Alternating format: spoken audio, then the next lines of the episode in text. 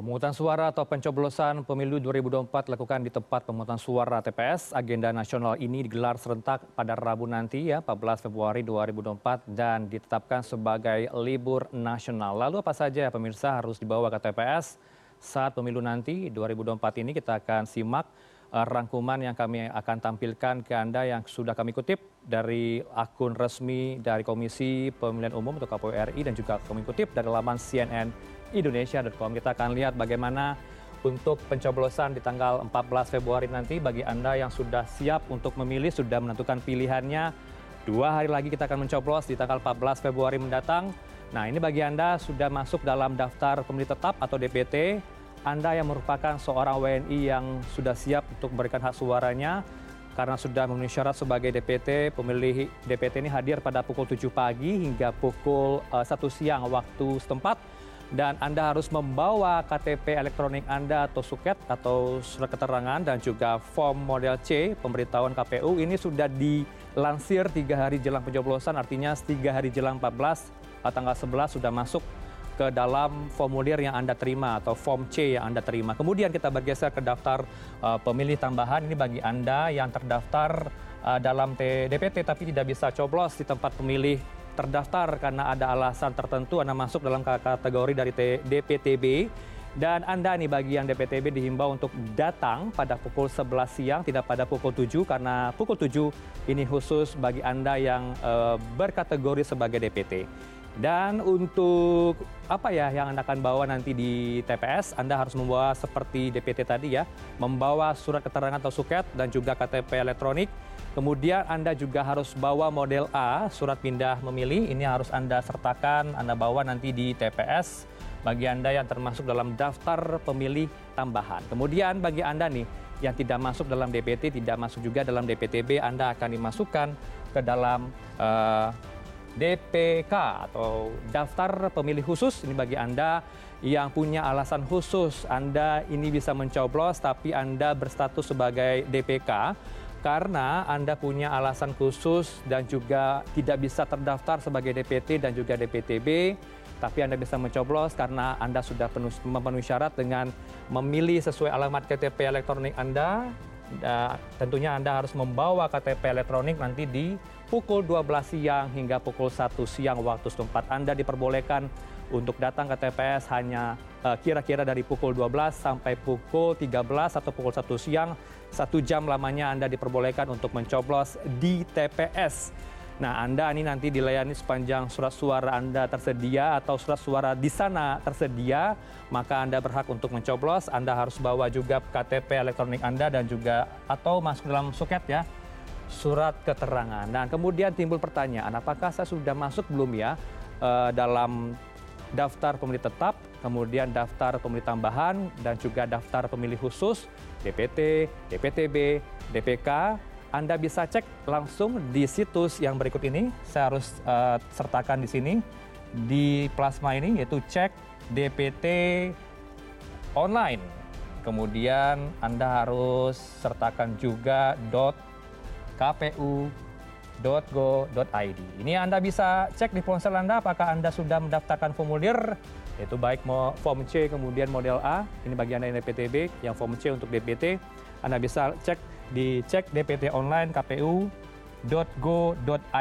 Ini saya harus koreksi kan harus pakai go.id. Nanti akan uh, Anda masukkan NIK Anda di sini, NIK nomor KTP, nanti akan muncul dari pelacakan Anda harus menyertakan uh, satu persatu nomor, tidak boleh copy paste. Uh, copy paste dari misalkan dari handphone Anda, Anda copy paste ke dalam uh, situs ini, Anda harus ketik satu-satu angka NIK Anda ke dalam cek DPT online kpu.go.id. Nanti akan uh, muncul uh, muncul di layar Anda bahwa ada barcode yang akan disertakan, kemudian di mana TPS yang Anda uh, lakukan nanti dan juga alamat TPS yang Anda akan coblos di sana. Kemudian uh, ini berbeda ya dari tahun 2019. Di tahun 2019 Anda mendapatkan formulir secara fisik, tapi di tahun 2024 ini kita mendapatkan undangan melalui online atau dari cek dptonline.kpu.go.id. Nah, untuk lebih jelas uh, apa saja ya uh, jenis surat suara yang akan Anda terima nanti di TPS. Kita akan simak jenis uh, surat suara yang akan Anda terima nanti ketika Anda datang membawa form C, membawa model A, membawa suket, dan juga KTP elektronik Anda. Ini dia jenis surat suara, ada lima pemirsa. Yang pertama adalah untuk Presiden dan Wakil Presiden. Kemudian yang kedua ada warna kuning untuk surat suara anggota DPR, kemudian yang warna hijau untuk DPRD Kabupaten Kota, dan juga ini nanti ada yang keempat adalah warna merah surat suara anggota DPD. Dan untuk DPRD berwarna biru, ini Anda harus uh, apa ya? Nanti akan ada petugas KPPS yang akan melayani Anda di TPS menjelaskan ini lebih rinci, lebih detail surat suara yang akan Anda uh, coblos. Ada lima jenis surat suara yang akan Anda coblos di 14 Februari mendatang. Um, kita akan simak bagaimana dengan jenis surat suara yang Anda terima.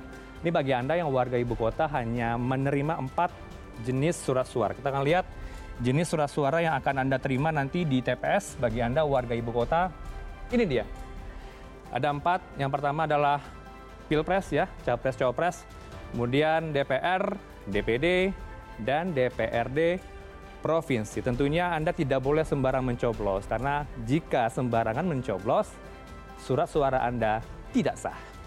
Yang sah itu adalah jika Anda mencoblos untuk Pilpres, foto kandidat, atau Anda boleh juga mencoblos, oke, okay.